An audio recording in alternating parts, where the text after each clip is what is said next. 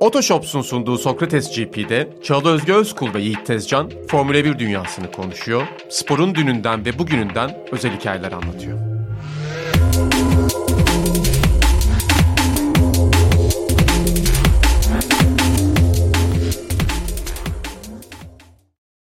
Herkese merhaba. Sokrates GP'ye yeniden hoş geldiniz. Özledik mi? Ben çok özledim. Ben de özledim. Sen Sencer? Kesinlikle. Ne zaman sarılıyoruz birbirimize hep birlikte? Kayıt sonunda kayıt. Tamam. Siz sevgili dinleyicilerimiz siz bizi özlediniz mi? Umarız özlemişsinizdir. Bir ara vermiştik. Acaba neden verdik? Hani sen de tatile gidecektin. Ben gitmedim. Ben gittim. Ben oyun oynadım o da benim için tatil. Evden Evet. çıkmadım. Şimdi sen gideceksin biz oturup Sosyal medyaya girmedim ve e, insanları muhatap almadım. O da bir tür tatil ama. Tabii tabii. Kafa Kesin- tatili. Kesinlikle ya müthiş. Kafa iznine çıkmışsın İşte. sen de. E, hemen Otoshops'la başlayayım programımıza. Biliyorsunuz Otoshops'un katkılarıyla sunuyor Sokrates GP'yi. Aracınızı satmak ya da ikinci el bir araç almak istiyorsanız en doğru adres Otoshops diyoruz size. Çünkü ikinci el araç almak istediğinizde yenilenen aracınızı uygun kredi, takas, sigorta imkanlarıyla alabiliyorsunuz. Hem de satış sonrası 14 günde değişim hakkınız da bulunuyor. Ee, biz böyle duyuruyu yapmış olalım. Eğer konu ilginizi çekiyorsa sizin de böyle bir ihtiyacınız varsa daha detaylı bilgi almak için Otoshops'un web sitesini e, ya da Otoshops geniş hizmet noktalarından bir tanesini ziyaret edebilirsiniz. Daha detaylı bilgileri toplayabilirsiniz. Evet ne var ne yok? Biz bir şey yaptık Sencer. Gelmeden dondurma yedik. Evet. Oo. Ve Biz çok zararlı dondurmalar. beraber Tam yani. geliyoruz. Tam bir takım şey. Evet. Seni de alalım bir daha. Magnum ve Cornetto yedik hem de. Aynı yakadan geliyoruz her. Evet. Evet. Haftaya Evet. başlayalım. Haftaya Aynen. öyle gelelim. Eskiden bu arada yani demir paralarla dondurma almaya gidebiliyordu çocuklar. Şu an ailelerinden herhalde böyle algidayı falan da geçtim. Yani böyle gidip külahla falan dondurma almak bayağı bir para. Evet. Pahalıdır. Diyerek yine hayatla ilgili sıkıntılarımızı belirttik. Ben artık onlardan bahsetmeyecekmişim. Bir dinleyicimiz bana yazmış. Artık herhalde podcast'te söylenmezsiniz bu tatilinizin ardından diye. Niye canım? Yani daha daha çok sebebi var söylenmek için Tabii. işte. Yani bir tabii tatil ne şartlarda yapıp neler ayırdığımız yani herkesin kendine. İki insanın illa kendi başında olmasına gerek yok dertlerden bahsetmek için. Evet yani bir tatile gitmek de çok büyük bir lüks ve olağanüstü bir durum gibi yani. kabul edilmemeli Avrupa'ya tatile gitmek de. Evet. Yani milletin Katılıyorum. işçisi gidiyor başka bir ülkeye tatile çünkü. Bizim ülkeye gelip otel kapatacaklar neredeyse. Yani şimdi şey konuşturmasınlar beni. Neyse devam edin. Ben de böyle düşünüyorum. O yüzden de ama gitmek de hali zor olduğu için. Sen gönlünce şikayet et yine. Evet ne diyeyim ben. Huyum bir de yani. Dönünce biraz depresyona girdim. Ta ki dünkü yarışa kadar böyle bir hafta sonu yarış heyecanı olunca tatlı tatlı kendime geldim vallahi. Evet yarış güzeldi. Formula 1 de seni çok özledi. Öyle mi? Avusturya'yı sonradan izledin değil mi? Oradayken Evet, izleyebildin evet. mi? Yo sprinte baktım.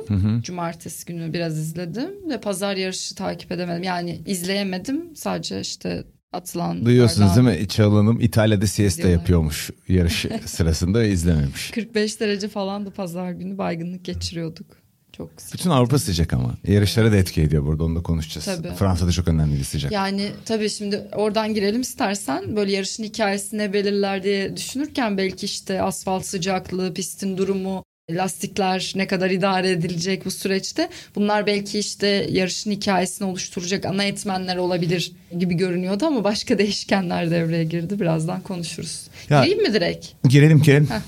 Verstappen'le başlayacağız. Yani genel yarışı kronolojik belki akıtırız neler olup bittiğini. Çünkü öyle bir hikaye oldu bence. E, ama bu sezonki 7. yarış zaferini kazanmış oldu Verstappen. Toplamda 27. zaferi oldu. 69. kez de podyumda. E, bu da onu tüm zamanlar listesinde 8. sıraya yerleştirdi. Podyum olarak mı? Evet podyum olarak. Zaferleri Biz birikiyor. konuşmuştuk ilk ona girdiğini. Bir 3 ay falan oldu zannediyorum. E, şimdi 8. sıraya kadar da yükseldi. Lando Norris'in paylaşımını gördün mü? Verstappen'le. Yok görmedim. Verstappen'le beraber yan yana fotoğraflarını paylaştı. Şey yazmış bugün itibariyle işte aramızda 27 yarış zaferi fark var falan diye.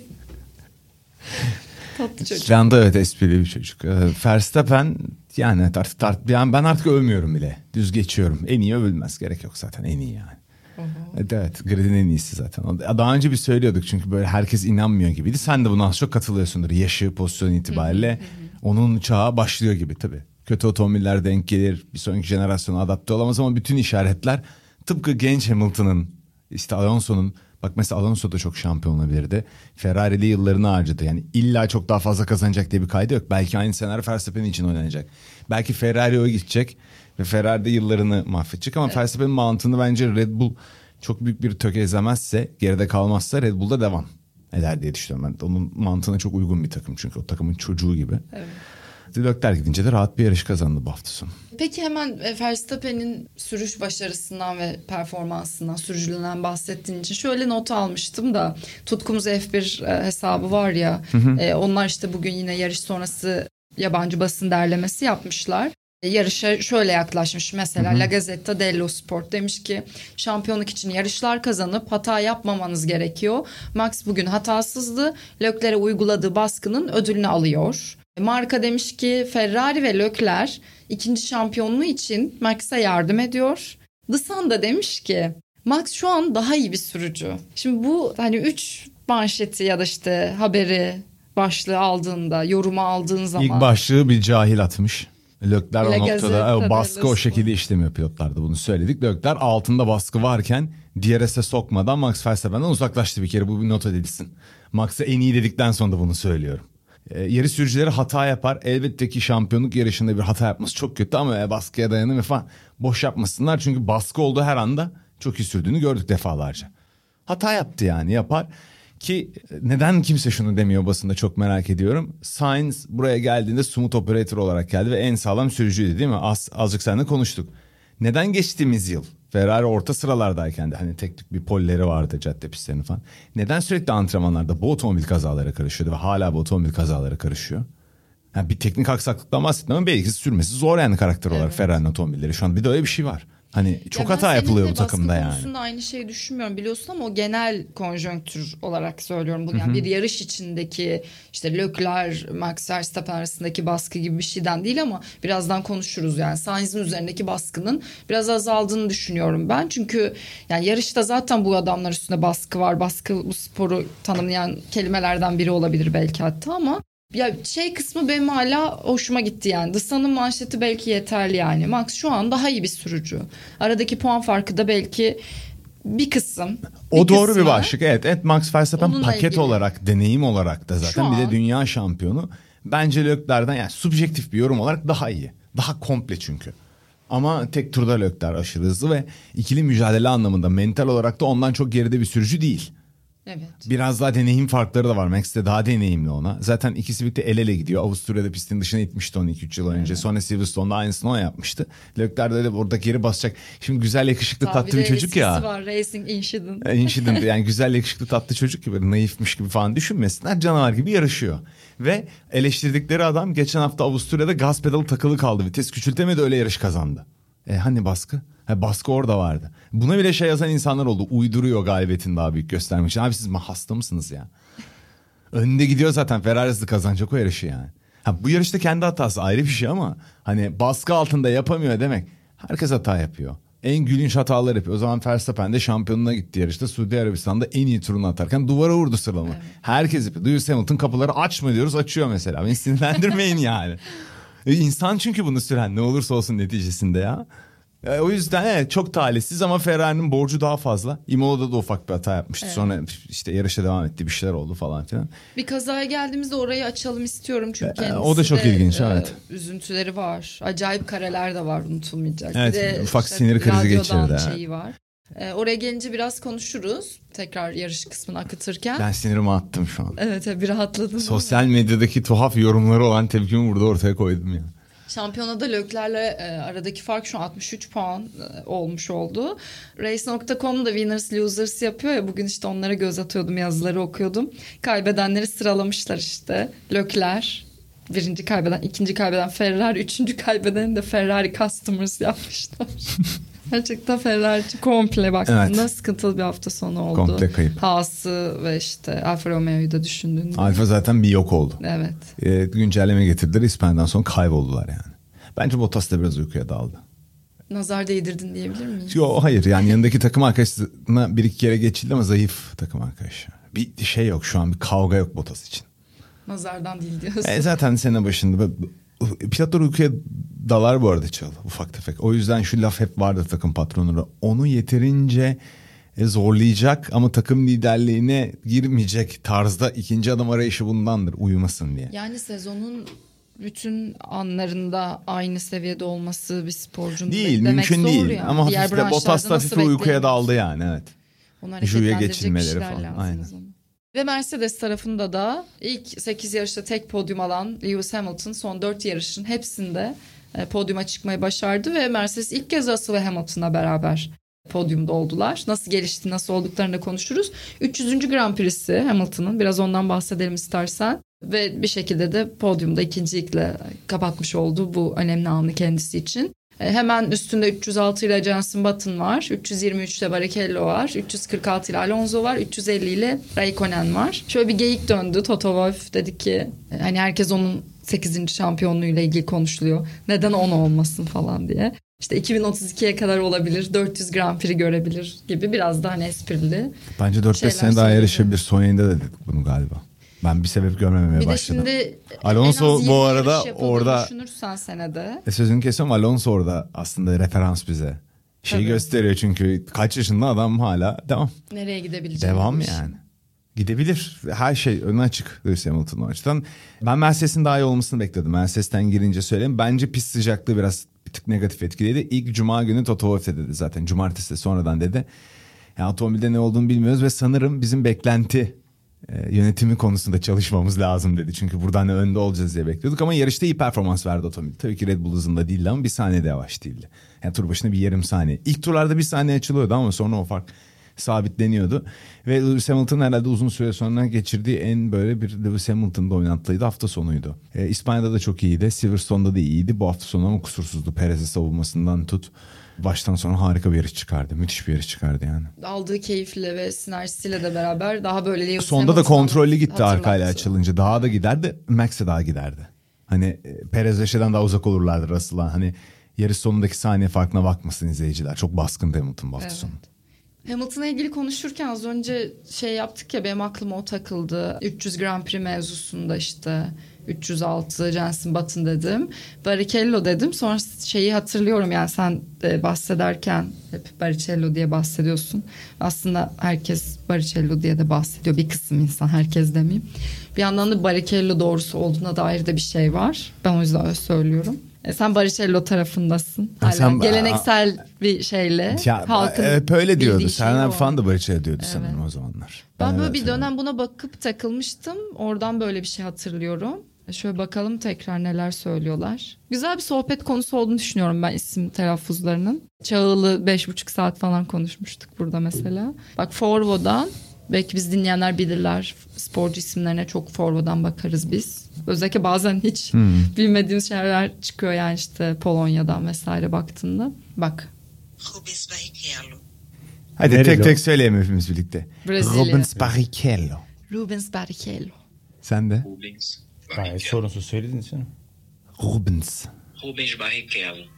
Şimdi onu boş ver. Sen Barrichello'dan Barrichello'ya çeviriyor musun şeyi telaffuzunu? Yoksa Yani dönmez alışırsam, çeviririm. Ne olacak ki? Barrichello ne istiyor acaba? Önemli olan o bence ama bunu onunla bir konuşmak lazım. O da Barrichello istiyordur doğrusu oysa. Kendisinden de buluruz bence. Bir- Ben buna bir daha bakayım bakmıştım diye ama Sen Yiğit hatırlıyorum. Tezkan'a şey yapar mıydın? Bozulur muydun mesela? Yo, ya Sim Racing yarışlarında falan yayınlandığında evet, evet iyi Tesken diyorlar. Teskan deseler iyi Tesken aynen. Soyadın söyleniyor bir de Tesken. Benim şimdi İtalya'da başıma geldi ya. Kacil diye. Ben Yiğit'i mesela Yi, Eat. Eat yani bildiğin Evet. yemek anlamında şey spektrum söylüyorlar rahat. Yi Eat. Şimdi böyle genel manşetleri konuştuk yarıştan. Akılda kalacak en önemli şeyleri. Şimdi detaya girelim. Startla başlayalım dilersen. Kimler iyi start yaptı, kimler sıkıntı yaşadı. E, bu arada Gasly, Sainz, Bottas hariç herkes orta hamurla başladı. O üçlü e, sert hamurla başlamıştı. Hamilton'ın Perez'i geçtiğini izledik hemen startta. Alonso, Russell ve Norris'i geride bıraktı. Magnussen 7 sıra e, Stroll de iyi start aldı. tırmandı. Stroll 5 sıra yükseldi hemen startta. Schumacher de 3 sıra. Sonra tabii bazı değişiklikler oldu bunlarla ilgili ama startta kimleri översin sen de? Şey, söylediğin isimler iyiydi startta. Ama start Bu kadar çok olmuyor normalde. Ya mi? Hamilton start Herkes- çok iyiydi. Arkalardaki Evet. şey biraz pozisyon almakla ve virajdan viraja momentumla ilgili. Hem şans hem deneyim, pozisyon almak vesaire. Ama hani kalkış anlamında Alonso ve Hamilton startları iyiydi. Evet. Sonra Russell Alonso'yu geçti böyle 5. 6. tur falandı galiba tekrar ama. e, Alonso hiç uğraşmadı da rakibim bu değil diyerek hiç uğraşmadı. Evet. Hız olarak çünkü gerçekçi bir rakip değil yani. iki tur uğraşıp kendi lastiklerini kendi otomobilini yormasının bir anlamı yoktu. Yok. Genel yarış genelinde de şey demiş Alonso. İşte normalde hep hani işte ilk altı ile ilgili bir şeyimiz var bizim. Dur hatta kendi cümlesini açayım bir saniye. Best of the rest olmak. Yani Mercedes, Ferrari ve Red Bull'un arasında. gibi. Yani bu yıl normalde hep ilk 7 oluyoruz. Önde yarış dışı kalan biri olursa da 6 oluyoruz. Bugün de Lökler yarış dışı kaldı ve ilk 6 için biz de bundan yine Evet faydalandık. Alpin orayı tutturmaya başardı. Başta bir Alfa o pozisyonu Bottas'la tek pilotuyla alıyor gibi diye. Şimdi e, McLaren da yeni paketiyle geldi buraya ama Alpin evet bir de onun sonunun yaşadığı olağanüstü şanssızlıklar ve mekanik arızaları da düşünürsek daha yukarıda da olabilirlerdi. Ama bu hafta sonunu iyi geçiren e, takımlardan İyi geçirdiler, biri evet. kuşkusuz yani. Evet iki pilotuyla da puan aldı. Evet. İyi bir hafta sonuydu yani. Kesin. Startın ardından direkt ben kazaya doğru akacağım. Arada bir şey hatırlıyor musun O meşhur bilmiyorum kaza. ama. Yani çok ani gelişti hepimiz için. Evet çok şaşırtıcıydı. Geri aldık F1 TV'den, Brayuscam'den izledik falan filan ama bir tam kafamıza oturmadı. Sonra Lökler'in radyo konuşmasını duyunca işte çok sinirlendiği no diye bağırdı. Herhalde uzun yıllar unutulmayacak bir tepki olabilir o. Direkt Ferrari'ye döndü oklar. Çünkü o Takıma. tepkisi bariyerde kazadan sonra otomobil geri geri çıkaramadığı içinmiş. O Evet. açıklandı. Sonra yarıştan sonra Lökler benim hatam şampiyon olacaksam böyle hatalar yapmamalıyım dedi. Kararlı bir şekilde yetişkin bir erkek olarak onun sorumluluğunu aldı yani. Ama yarış esnasında yani kaza olduğu esnada hiç öyle olduğunu tahmin E, etmedik. tabii sinirli. Avusturya üstü Aha. yine bir sıkıntı mı var? Evet şöyle çok enteresan da orada kaza anlaması biraz zordu. Biz daha önce Lökler'in de bunu yaptığını gördük. Bu hafta sonu da gördük. Üçüncü antrenman turlarında yaptı. Hızlı vites küçültürken işte lastiklerin dönüş hızıyla şanzıman mekanik bir şekilde arka lastikler kilitlenebiliyor. Uymazsa çok agresif vites küçültürken. 11. virajda Lökler'in spin attı. Otomobili hem durdurmaya hem de çevirmeye çalışıyorsun. Yani frenden biraz alarak direksiyona daha fazla yük veriyorsun. Dikey ve yanal kuvvetler otomobilde aynı anda iki şeyi yüzde yüze yapamıyor otomobil. Bir yerden alıp bir yerden veriyorsun. Yani ya durduruyorsun otomobili ya döndürüyorsun ya da ikisini de biraz yapıyorsun. E, Lökler vites küçültürken küçültüyor. Ben biraz sorun var istediği gibi küçültemedi gibi geldim. Çünkü otomobili çok tuhaf bir şekilde bir süre atıl bıraktıktan sonra vites küçültüyor yani. Lastikler kilitlenmiyor. Otomobil bir anda buzdaymış gibi spin atıyor. Şimdi mavi kısmın üstünde pistin kenarındaki ma- mavi ve o dışarıdaki pistin işaretler hep otomobilleri yavaşlatmak amacıyla. Hatta bunu açıklayan F1 çok güzel bir video yaptı. Tatlı çok basit bir video yaptı. E şimdi orada tutunma eksik değil. Zımpara gibi çok aslında yavaşlatıyor otomobilleri. Otomobilin yol tuşu kaybedişi gerçekten çok enteresan. Yani artık döneceği noktada gaza basacağı noktada ağırlık transferi anda frenden ayağını hızlı biraz daha çekti gibi bir teoriyle geldi dün Tanyol. Yani ama teorik olarak yani şimdi çocuğu ortaya atayım ben gördüm biliyorum demedi çünkü telemetri bile görmüyoruz biz. Yiğit peki bir şey soracağım sana. Lökler sonra ben hata yaptım dedi ya. kendisi o an ha- ne hata yaptığını biliyor olabilir mi? Bazen de bilmiyor olabilir ve mesela atıyorum sonraki analizlerle mi tam hatasını kavramış olabilir? Kendisi de bir dön bir aralık böyle boşlukta Bilirsin bazen de anlayamazsın. İyi pilotlar bilir. Yani bilir ne yaptığını. Hani ayağım biraz fazla hızlı çektim şey yaptım bir ama orada Bu çok hangisi? çok boşta bulunuyor orada. O öyle bir şey olacağını tahmin etmiyor. Çok bir anormallik de görmüyoruz biz orada. Yani mesela çünkü yarış sürücüsü yarış içinde otomobil düzeltiyor. Sainz mesela 14. virajın kerbe. Her seferinde inatla kerbe çıkıyor ve her seferinde Sen Evet mi? fenalık geldi yani. Hani ama mesela Lökler'inkinde otomobil şey gibi gidiyor ya. Ya ölüm spini gibi bir spin yapabileceği hiçbir şey yok. Ve o neden başlıyor? Onu anlamak adına yani normalden 3 kilometre fazla hız taşıdığı için mi başlıyor viraja? Çok abuk ama. Ben çok aklıma yatmadı yani. Şey bir boşluk oldu ya e, dediler önce işte kendini gitti odaya kapattı röportaj vermedi diye sonra çıktı röportaj verdi ve hata benim falan dedi. Acaba o arada bir şeyin tahlilini yapıp kafasına oturtmuş olabilir mi nasıl olduğuyla ilgili kendisi Ya bence de. şöyle görmeli. Gayet güzel bir sürüş yapıyordu. Rakibiyle gayet farkı açmıştı. Ve bir strateji peşinde koşuyordu. Ferrari medium lastiklerini de gayet iyi götürüyordu o Evet. noktada. Bence böyle düşünmeli. Bakmalı neden olduğunu ama bunu takılmamalı. Yani bunu takılmak iyi bir şey değil yani. Her 11. viraja geldiğinde Fransa'da bunu düşünmek falan bunlar e, olmaz öyle şey olmaz. Ya sürücü hata yapar. Tabii. Fe- Verstappen de antrenmanlarda hata yapıyor. Mesela şey çok zorladı, çok baskı altındaydı, hata yaptı, o yüzden katılmıyor. Zaten lastikleri koruyorsun. Orada bir artık tempoda, metronomik bir şekilde gidiyorsun. Anladın mı? Belli bir lastik şey ömrü var yiyebileceğin. Belli bir tempon var. Yani o noktada böyle bir sıralama turunda ben polo alayım burada 5 öyle bir durum zaten yok. E bir dalgın dikkatsizlik de yok yani adamın. Kaç tane yarış kazandığını da gördük kusursuz şekilde götürüp. Olabiliyor. Ama işte bu Ferrari'nin spinleri de bana ilginç gelmeye başladı ya. Ya o zaman griddeki en sakar iki pilot Sainz Leclerc ve Ferrari bunları bulmuş. Mu? İşte yani soru bu. Soru bir de Latifi. Yani Latifi de test pilot olarak alırlarsa muhteşem olacak. Ama bence sakarlıklarından ziyade Ferrari'nin otomobilin karakteristiği geçen yılki otomobilde benzer yönleri var. Geçen yılda bu cadde pistlerinde iyilerdi mesela. Bu sene yön değiştirmelerde de çok iyi otomobil. Sürüşü Red Bull biraz daha böyle en azından Verstappen Leclerc kıyasladığımızda Leclerc biraz daha agresif sürüyor otomobilini. Otomobil de bunu gerektiriyor olabilir. Leclerc'in sürüş stiline uyan bir otomobil de yapılmıştır ama bu otomobil geçen yıldan beri antrenmanlarda da sürekli bir haşat olduğu bir kaza yapma senaryosuyla karşı karşıya. Çok ilginç geliyor bana. Yani Leclerc'in de muhakkak hatası var? Yani herkes hata yapar. Çok o yüzden aman Allah'ım Leclerc bunları nasıl yaparsın yapmamalısın gibi La Gazzetta dello Sport başlığıyla değerlendiremeyeceğim bu olayı üzgünüm. Lafı da çakmış oldum. Şey ama basın. böyle acıklı şekilde dedi ki işte Imola'da sen de bahsettin ya programın başında bizim kaydımızın işte Imola'da kaybettiği var. Burada da 25 puan. Eğer hani Championship'i dramatik 32 sonuçlar oldu. puanla kaybedersek hani sorumlusun kim oldu belli olacak gibisinden böyle bir laflar etmiş ama. Ya, harika harika. Bizi yani, buralara güzel. da sen getirdin ama şah. Ya. Evet yani bu bir lafı vardır yabancıdan suck it up ve devam et yani. Evet. Olan oldu. Hata senin kabul et ve on to the next falan bir sonraki yarışa odaklanacaksın. Çünkü Verstappen tamamen bu mantalitede ve bence Leclerc de öyle. Evet. Ya işte spin atıyor dönüp aynı seans içinde polo alıyor falan. İspanya'da hatırlıyor musun? Bence onu da çok böyle ya ben hata yaptım çok kötü of batırdım psikolojisinde bir adam değil yani. Değil yani. Hata yapmaktan korkan pilot değil bence yani. Ya öyle olunca da zaten çok zor uzun süre değil mi yukarıda Ya o en üst önünde yarışamaz. olabilmek. Yarışamaz. Ki Sainz'in bak bir yarış kazanınca ne kadar büyük bir özgüvenle ne kadar yaratıcı geçişler yaptığını düşün yarış boyunca yani. İnsanlar diyor ki en hızlı otomobille tırmanacaktı. Hayır. Bu hafta sonu DRS'e doğru düzgün geçiş yapılmadı. Yetmedi DRS düzlükte etkisi. Yeterince yaklaştıracak kadar iyi değildi yani. Oradaki hava koridoru. Çok kısa bir geri saracağım. Leclerc'in kazasından sonra Hamilton ve Verstappen 2021 Abu Dhabi sonrası ilk kez ilk iki olarak safety car sonrası romantik. restart'a girdiler. Çok romantik sorma ne kadar Sorma. romantik bir anda oldu. Neyse sonra işte 20. tur falan Şimdi bak ben sana olacağı söyleyeyim. İşte Hamilton yıllar sonra bırakıyor. Belki aralarında gerilim oluyor. Bak Hamilton bıraktıktan sonra Verstappen övmezse ve Verstappen de onu gelmiş geçmiş en büyük efsane ondan çok şey öğrendim diye ahbap olmazlarsa hiçbir şey bilmiyorum. Senin Ali Prost ahbap oldu ya. Kesin olacaklar yani. İnşallah o günleri görmeyiz ya.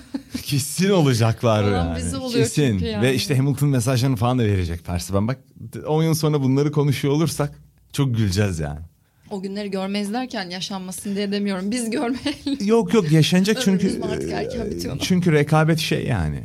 Ee, Bunu e, çok ciddi rakipler bence iyi arkadaş olmaya da yatkın insanlar. Tuhaf bir duygu yani. E çünkü benzer karakteristik özelliklerine de aynı Var. zamanda sahip olduklarını Hamilton bakıyordur. Verstappen'in gençliğinin sinir oluyordur. Verstappen de bakıyordur, Hamilton'ın böyle her şeye hakim olması büyük efsane Bundan sinir 5 yıl sonra işte paddock'ta motorhomların önünde Verstappen'i Hamilton gibi kıyafetleri ve pozlarıyla göreceğimi hiç Ya öyle ama. olmaz. Tamam O- şimdi ben alıp bir yere götürdüm Evet, hayallice. evet. Ya birey olarak farklı bence iki karakterde iki insanlar. Gözümde asla canlanmadı. Ya yok bende de deniyorum şu an. Bu arada yani programın en komik hayalini kuruyorum şu an herhalde. Olmuyor değil mi? Olmuyor. deniyor. Asla olmuyor yani. Peki Biz de Hamilton'ı Luka Mac olarak hala şeydeyiz değil mi? Böyle şeyler paylaşıyoruz ve Verstappen'i paylaşıyorum. O 5 yıl geçmiş herhalde. Peki bir Kıyafeti Burberry falan. yok. Ha. Verstappen'den o insan çıkmaz. Büyük bir travma, post travmatik bir şey sonucu belki ona dönüşür. Önce bir sör olsun. ya evet oradan- olmadan kolay olmaz, değil o işte. aynen. Çıkmaz ondan o karakter. Burada şey oldu. Sainz'ın tehlikeli pit çıkışı mevzusu var ya kaza esnasında. 5 saniye dur kalk cezası dedi Ferrari. Sainz dedi ki hayır be, dur kalk cezası değil. Abi ona zaten Ferrari'nin verdiği radyo mesajlarından yarışı takip ediyoruz. Biz de sürekli hata yapıyoruz yani.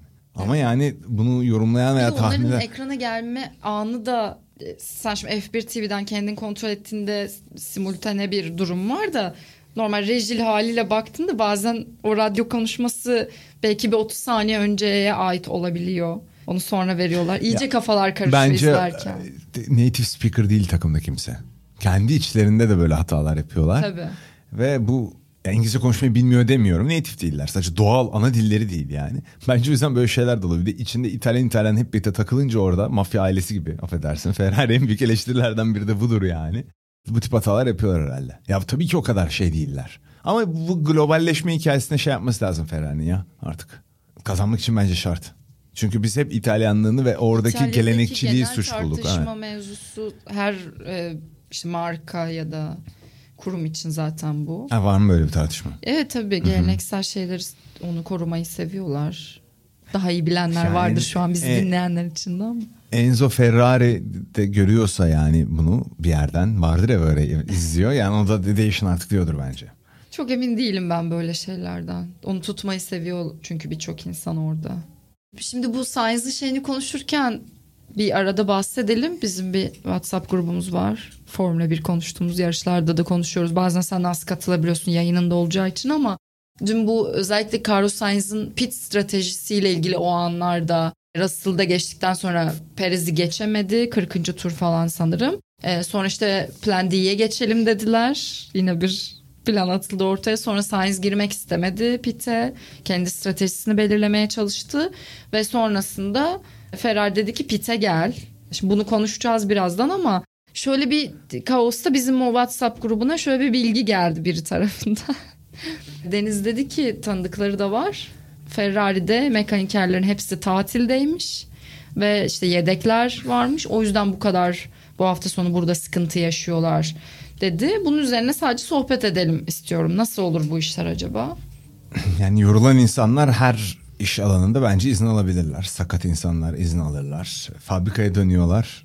Her hafta yarış var. Bazı mekanikerler rotasyonu tabi tutuluyor olabilir ama yarış mühendisleri falan filan stratejistler falan tutulmuyor. Yarış çünkü onların işi. Bir fabrikada arabayı toplayan aynı adamlar da var kesim, kesişim kümesi. Her kadrodaki mekanik her yarışa gelmiyordur bence. Benim tahminim bir takım. Yani dinleniyorlar, rota- rotasyon yapıyorlar ama yani ben yedek lig olduğunu düşünmüyorum kritik pozisyonlarda.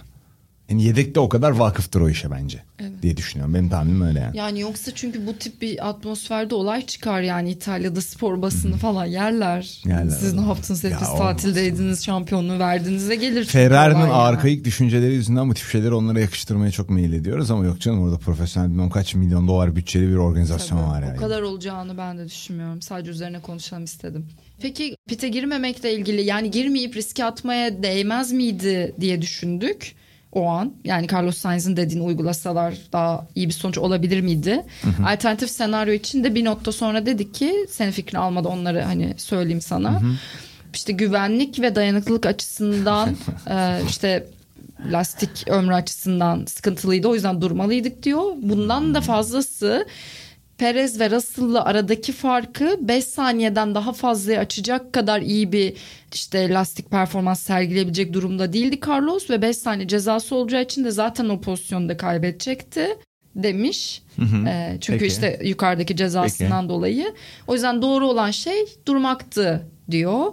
En azından işte fastest lap'i yapıp işte en hızlı tur zamanı alıp yarışta Carlos ve bizim için de önemli olan bir puanı güzel almak da bir hedefte diyor. Yani üç başlıkta Evet sunmuş. güzel düşünülmüş bir strateji bu sefer de fazla düşünmüşler. hani anladın mı? Overthinking olur ya. Kötü. E sonuçta o noktada Perez lastiklerle daha çok problem yaşıyordu. Hard lastiğinin olması veya lastik senaryosunda Perez'in lastikleri daha uzun dayanması gerekiyor olması şey değil.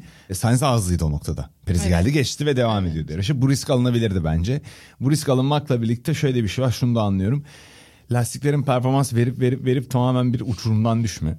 İşte o drop off denilen bir eşiği var. Onun geleceğinden ve yarışın sonunda bir anda Sainz'in 10 saniye tur başına kaybetmeye çalışacak o lastiklerle.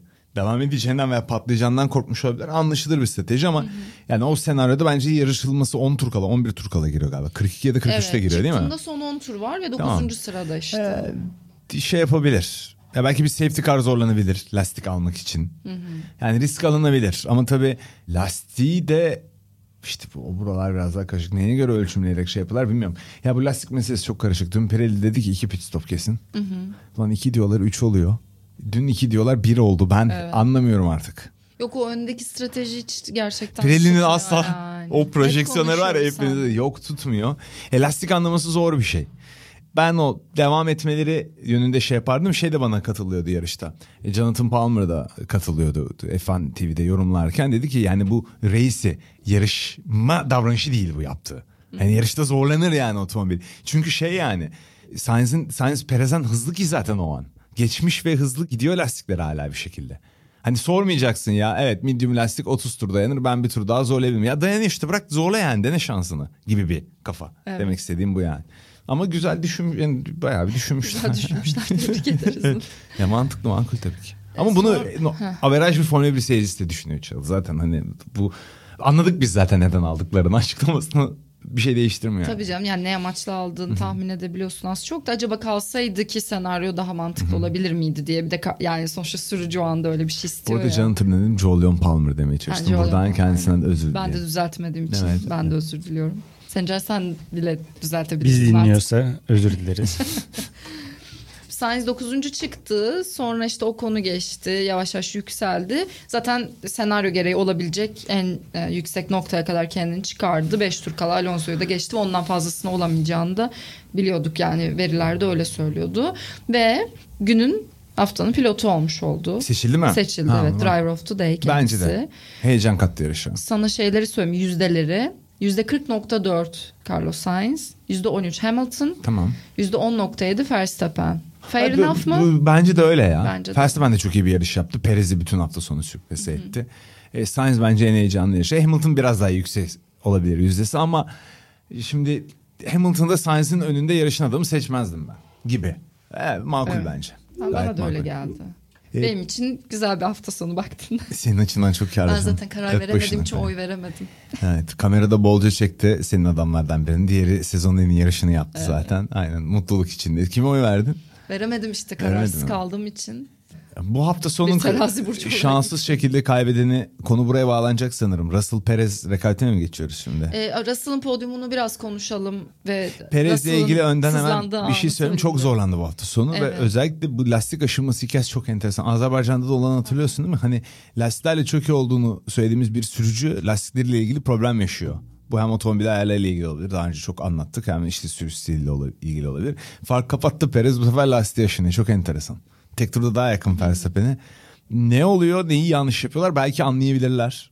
Anlarlar yani. Verstappen benzer bir sorunu yaşamadı.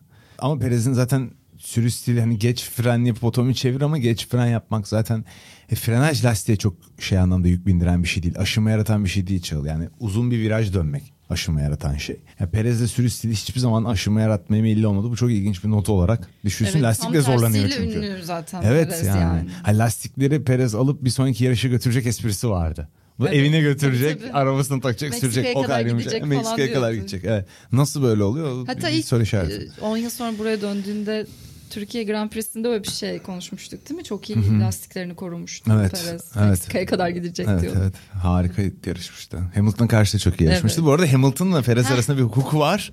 Hamilton intikamını aldı sonunda. Evet yani çünkü her zaman Hamilton çok iyi savunmasıyla biliyoruz Perez'i ama bu defa Hamilton Bu sefer Hamilton Perez'i alt etti evet. tam o Mercedes'in hunting dediği şeyle Perez'i geçti. Ve önünde kalmayı başardı. Başardı Aynen. sonra da. Bu Russell Perez temasını da konuşalım istersen. Yani Russell o anda çok panikle tepki verdi. Bir yandan da hani izlerken de şeyi de görebiliyorsun. Ön tekerleri arka tekerlerini geçiyor. Ama sanki gerekli yeri de alamıyor Şöyle gibi. e, Apex'e gelindiğinde Russell'ın ön tekerlekleri Perez'inkilerden geride. Ama yarım boyu kadar Apex'i içeride. Ancak buradaki gri bölgede overtaking car must present itself gibi bir madde var ya motorsporun. Ne demek yani present itself? Yeterince aynaları doldurmak, yeri almak. Çok geç fren yaparak içeri giriyor. Yani orada bir kaza olsa racing incident. Perez'in gerçekten gidecek bir yeri yok. Pistin dışından devam ediyor. Bir şey çıkmaz orada. Çok normal çıkmaması. Çıkabilir, çıkmaz. Çünkü önüne geçmiş olsaydı Apex'e geldi ve Perez kesip önünde kalsaydı o zaman diyecekti ki ya sen yerini verdin o virajda. Apex'te verdiğin yerini şimdi geçiyorsun diyecekler. Neden böyle bir karar verdiklerini anlıyorum. Russell'da sonrasında biliyorsun istiyorsan var mı öyle bir cümle falan kod alıntı şey itiraz ediyor sonrası Tota'ya. söylediği şeyler. Yok, yarış Ha, yarış sırasında. esnasında. Yok onları not almadım. Toto Wolff onu bir e, baba e, şeyle İşine bak sakinleştire lütfen. önündeki Evet. geçecek Evet. durumdasın sen onunla ilgilen dedi. Ben de aynısını düşündüm yani. Olan oldu. Patron be. Evet yani yarış sürücülüğünde de, de sporda da birçok şey ters diyor. Mesela NBA'de bile yani faulünü çalmıyorlar ilk devre. Ya, potaya gidiyorsun adam koluna vuruyor indiriyor iki tane falan. çal- Bazen de ona takıyorsun ama yani oyuncu gider gelir ve hakemle konuşmaya devam eder. Evet Ee, ama işte doğrusu yapmamak. Tabii Yani ki öyle. Hele ki böyle bir konsantrasyon. Yani şimdi. Verstappen'i de şikayet ettiğini görüyoruz Hamilton'da. Bu bence venting denilen ve kendilerine o psikolojik gerilimi sürekli 150-160 nabız otomobili 140 nabız neyse sürdükleri atma biçimleri ama Bir Russell biraz bir ceza gelecek diye falan korkuyor işte yani hani pozisyonunu kaybedecek vesaire. Russell bir ekstra bence orada e, podyum hevesiyle. Evet biraz deneyimsizlik enteresan. Ya, o da çok soğukkanlıydı şu ana kadar. Evet. Böyle enteresan yani. Ya geçersin Perez'e geç kendin geç yani. Ki aslında geçemedi ve çok tuhaf bir anda geçti. Evet. O da çok enteresan bir geçiş yani. Perez'in de bazı şikayetleri var bununla ilgili yani. Evet. O işte safety car süreciyle ilgili. Uyudu falan dedik. Evet ona geliriz ama- ona geliriz. Orada da bir, bir enteresan olaylar olmuş. Yani Russell açısından başarılı bir hafta sonu. Bakalım böyle Hamilton'a geçilmeye devam Ben ilgili izliyorum ya. Çünkü bir de bu pist bence çevresi çok sıkıcı. Atmosferi sıkıcı. Fransa işte. Gerçi motosporların beşi olsa da sıkıcı yani. Ama pist yapısı nedeniyle pilot sürüş tekniği ve otomobili çok test eden bir yer. Bence. Pistin karakteri yapısı yine. Onu, o sonuca vardım. Verstappen de çok iyi burada. Hamilton da iyiydi geçen yıl falan. Hep düşündüğün zaman aslında Bana bu böyle performanslar belki de işte güzel gibi düşündürtüyor. Evet. Yoksa pistlerden senin kadar anlamıyorum biliyorsun ama Müsait yani. yani. şeyleri gözlemleyerek yani simülasyon başına oturana kadar pistlerden senin kadar E, tam anlamıyorum. oturalım işte. Evet, evet. Söyle. Hadi program Şimdi bittikten sonra işte, şey yapalım. günleşelim. Ben dönünce diye. Tamam hadi günleşelim program bitince. Ben yani pilot çok test ettiğini düşünüyorum. O açıdan Hamilton'ın burada önde olması bir 0-4 ilk defa sonra falan hmm dedim. Alonso da o konu öndeydi. Ona da bir Evet. hoşuma gitti. Yani tecrübeliler bu hafta nispeten Ya evet, bir de- tecrübesizlere karşı daha iyiydi. Ben bu söylediğim için. üçüncü program oluyor. Önce bir tweet attım. Sonra sevgili buradan Mali'den alalım. Seleşik'te yaptığımız programda söyledim. Kendi programda da söyledim. Hafta sonu en etkileyici kısa grafiği. Alonso'nun o konudan geç fren yapıp otomobili daha erken durdurup bir şekilde o kadar sert fren yapmasına rağmen Apex'e aynı hızı taşıyıp virajdan aynı hızı çıktı ve 0-2 kazandı. Bir ve ikinci virajda kareydi. Bu eski sürüş stili. Geçen videoda Hamil- Hamilton'a Verstappen'i de kıyaslamıştım. Elbette ki otomobil farkları olabilir ama Verstappen daha erken fren yapıyor, daha yumuşak. Apex'e daha çok hız taşıyor. Eski okul sürücüler daha geç fren yapıp otomobili viraja çeviriyorlar. Hani ve e, Perez de mesela daha yaşlı eski jenerasyon onda da var bu falan filan gibi. Bu Bunu tezatın deneyebiliyor musun evde mesela sen işte? Tabii Bu ki. iki farkı Tabii bana ki. göster. Çok geç lütfen. fren yapmaya başladım ben daha yavaş Çok gidiyorum mesela. yükseldim şu an, çok Onlar daha zor bir şey yapıyorlar bence. Daha güdüsel sürüyor. Diğerleri Old daha metodik sürüyor. Evet. Ve bence bu otomobillerde bu yeni adamların bu kadar fark yaratmasının sebebi de bu sürüş stillerinin uyması diye düşünüyorum ben. Hani ama geç fren yapmak deyince böyle 5 metre, 10 metre hani öyle aklına şeyler gelmesin Çok yani. minik diyorsun Ee, değil tabii mi? canım. Tabii ki. Aslında geçen yıl bir tane Paul Ricard tur videosu analiz etmiştim. O videoyu sana atarım ben. Bariz farklı sürüyor. Yaklaşımları çok farklı. Süre alıp verdikleri yerler. Teknik pist diyoruz ya işte 3, 4, 5, 6 giriş çıkışta yaptıkları falan çok farklı Verstappen Hamilton'ın. Çok enteresan yani. Otomobil el alttaki paket de çok etkili muhakkak ama bir kısmı da senin miras aldığın stilin yıllar içinde geçtiğin. O yüzden eski toprakların bu kadar hızlı olması genç ve hızlı bence o konuda hızlı pilot bu arada. Takım arkadaşlarının bayağı etkileyici. Hafta sonunun hikayelerinden birisi de bu yani Evet. diye düşünüyorum. Perez olanı Heh. söyle. Sen de ona ilgili güzel notlar almışsın çünkü. Ya aslında biraz karışık yani şimdi notları söyleyeyim. Kafamız karıştı Kafamız okurken. karıştı yani yazıların da hepsini bütün açıklamaları okuduk. Çünkü hem Perez'in söyledikleri var, Red Bull'un söyledikleri var, FIA'den gelenler var. Olayı hatırlatalım sadece. Artık yani yarışın son bölümünde turn 6'de, turn 6'da işte 6. virajda konuşamadım bütün doğru dili bulamadım. June'un durmasıyla beraber tekrar işte sanal güvenlik aracı bu defa girince ondan sonraki restartta Russell'ın Perez'i geçtiğini gördük ama Perez böyle uyumuş gibi oldu yani Russell'ın geçişi o yüzden böyle ekstra bir yankı uyandırdı ve Evet. podyum alıyorsun sonuçta bu geçişte sen de podyum veriyorsun Ben bir geçilerek. sürü safety car'da böyle bir şey görmedik yakın Evet. zamanda değil mi yani? Saçma yani. Hiç böyle bir şey gördün mü? Yok uyuyor ya işte gibi uyudu de dedik kural biz yani. Ama yani şey gibi bir uyuma yani Perez'inki. Önde uyarı ışığı falan yanıyor kokpitte. Gitmiyor gibi yani. Hani saçma bir olay vardı bir orada. bir yani. durum vardı. Şimdi şöyle olmuş. Perez diyor ki işte şeyden kontrol odasına yanlış mesaj aldık diyor. Ve bu bizim işte bütün yarışımıza mal oldu diyor. İşte aslında 9. virajda başlayacakken e, tekrar yarış işte 13'e kaldığını söylüyor.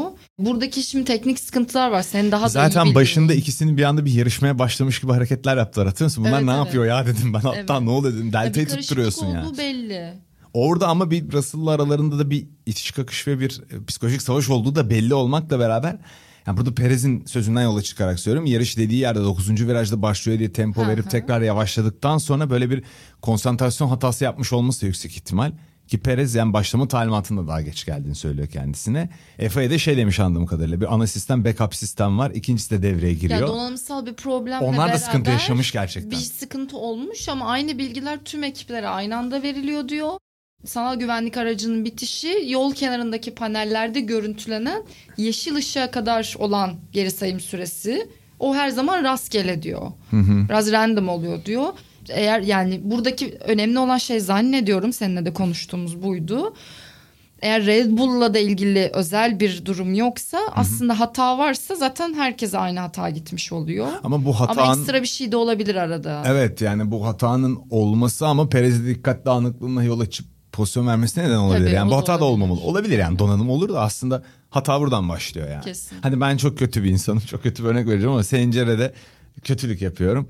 Sonra diyorum ki Sencere aa Çağla da çok kötü davranıyorum ben. Hani böyle bir mantığa geliyor yani bir Efe'nin bir hatası var orada da yani.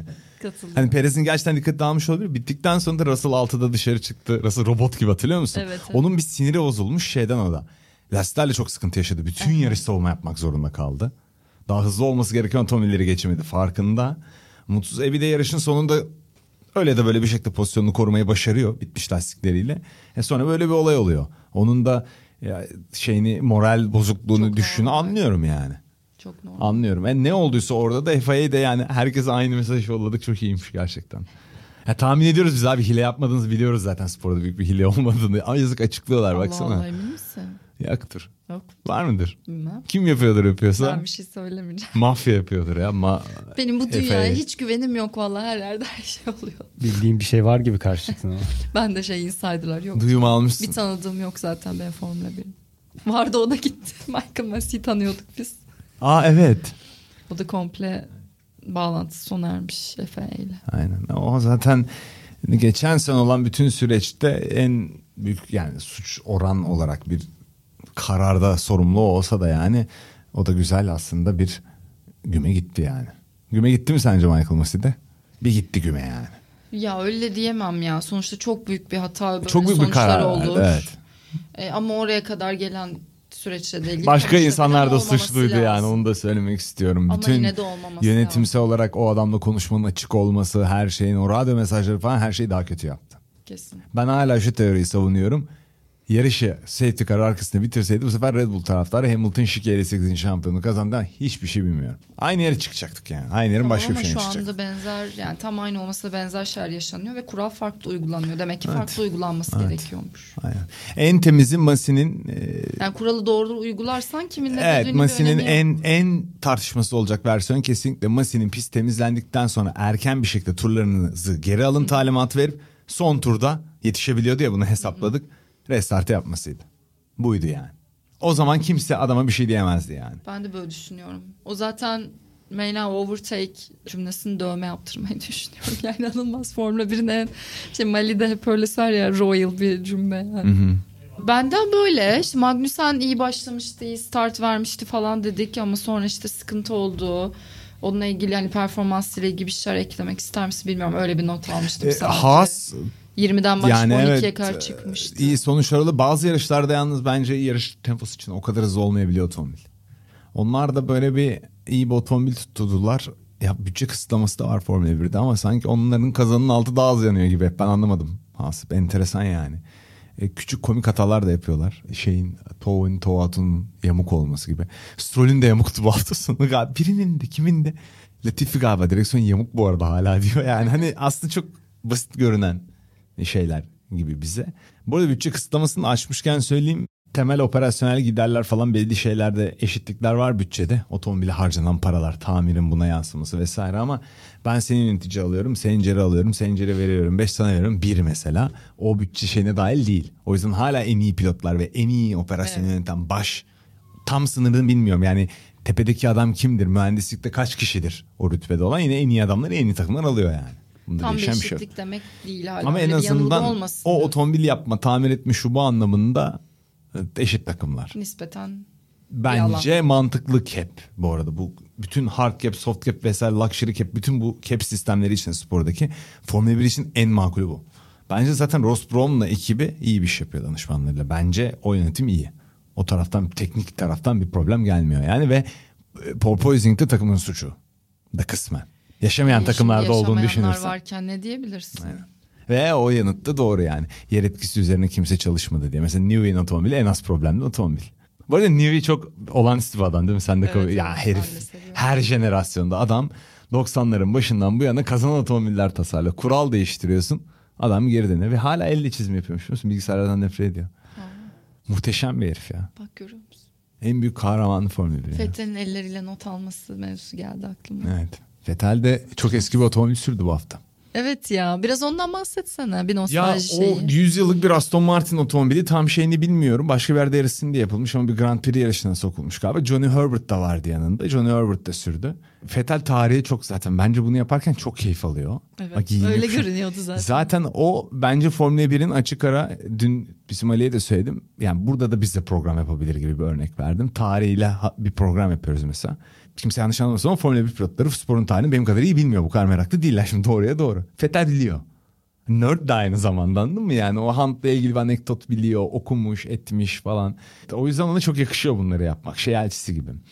Zaten bir F1 pilotuyla ilgili geçmişten bir video yaptıklarında Vettel direkt çıkıyor konuşuyor. o biliyor çünkü. Normalde de istesen her şeyi biliyor. konuşturamaz. Tabii kahraman şey yapmış onları. O yüzden sporun içinde böyle bir adamın olması çok tatlı bence. Diğerleri bilmiyor diyorum, demiyorum ama bu kadar sporun tarihine hakim bir adamın olması çok hoş. Başka var mı şu anda böyle biri? Şu anki arasında. Bence yeni nesilden Verstappen'in bilgisi de fena değil. Babanın anıları vardır ama normal. 90'lara kadar Bunu iyi. der, yani bir yerlerde duyduğun için mi biliyor diye düşünüyorsun?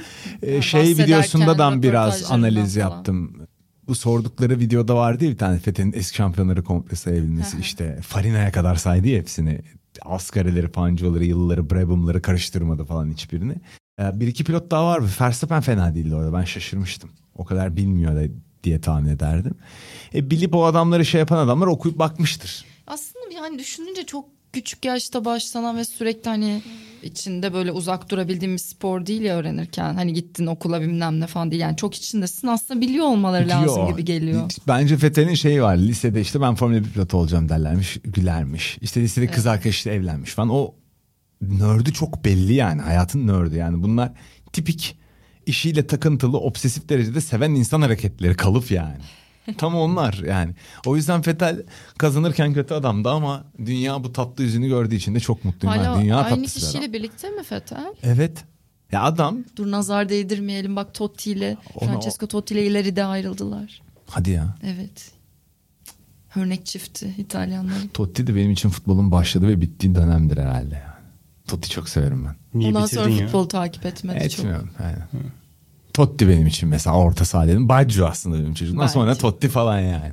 Baggio çok severim ben. Nazlı Öztürk hemen sana bir Baggio halısı yapsın. Aa gördüm. Yapıyordu. Sipariş için diye. Evet. e, e, reklam da verelim. Aynen. Koyabiliyor muyuz? Tabii. Söyleyelim Nazlı'nın Instagram Nazlı adresi. Öztürk Instagram hesabı bulabilirsiniz. Mavi şeyli, tıklı. Benim yok mesela. E, başvur. tıkım. Tik nasıl alınıyor? Ben de bilmiyorum. Başvuruyorsun. Ama yani ne yarıyor onu da bilmiyorum.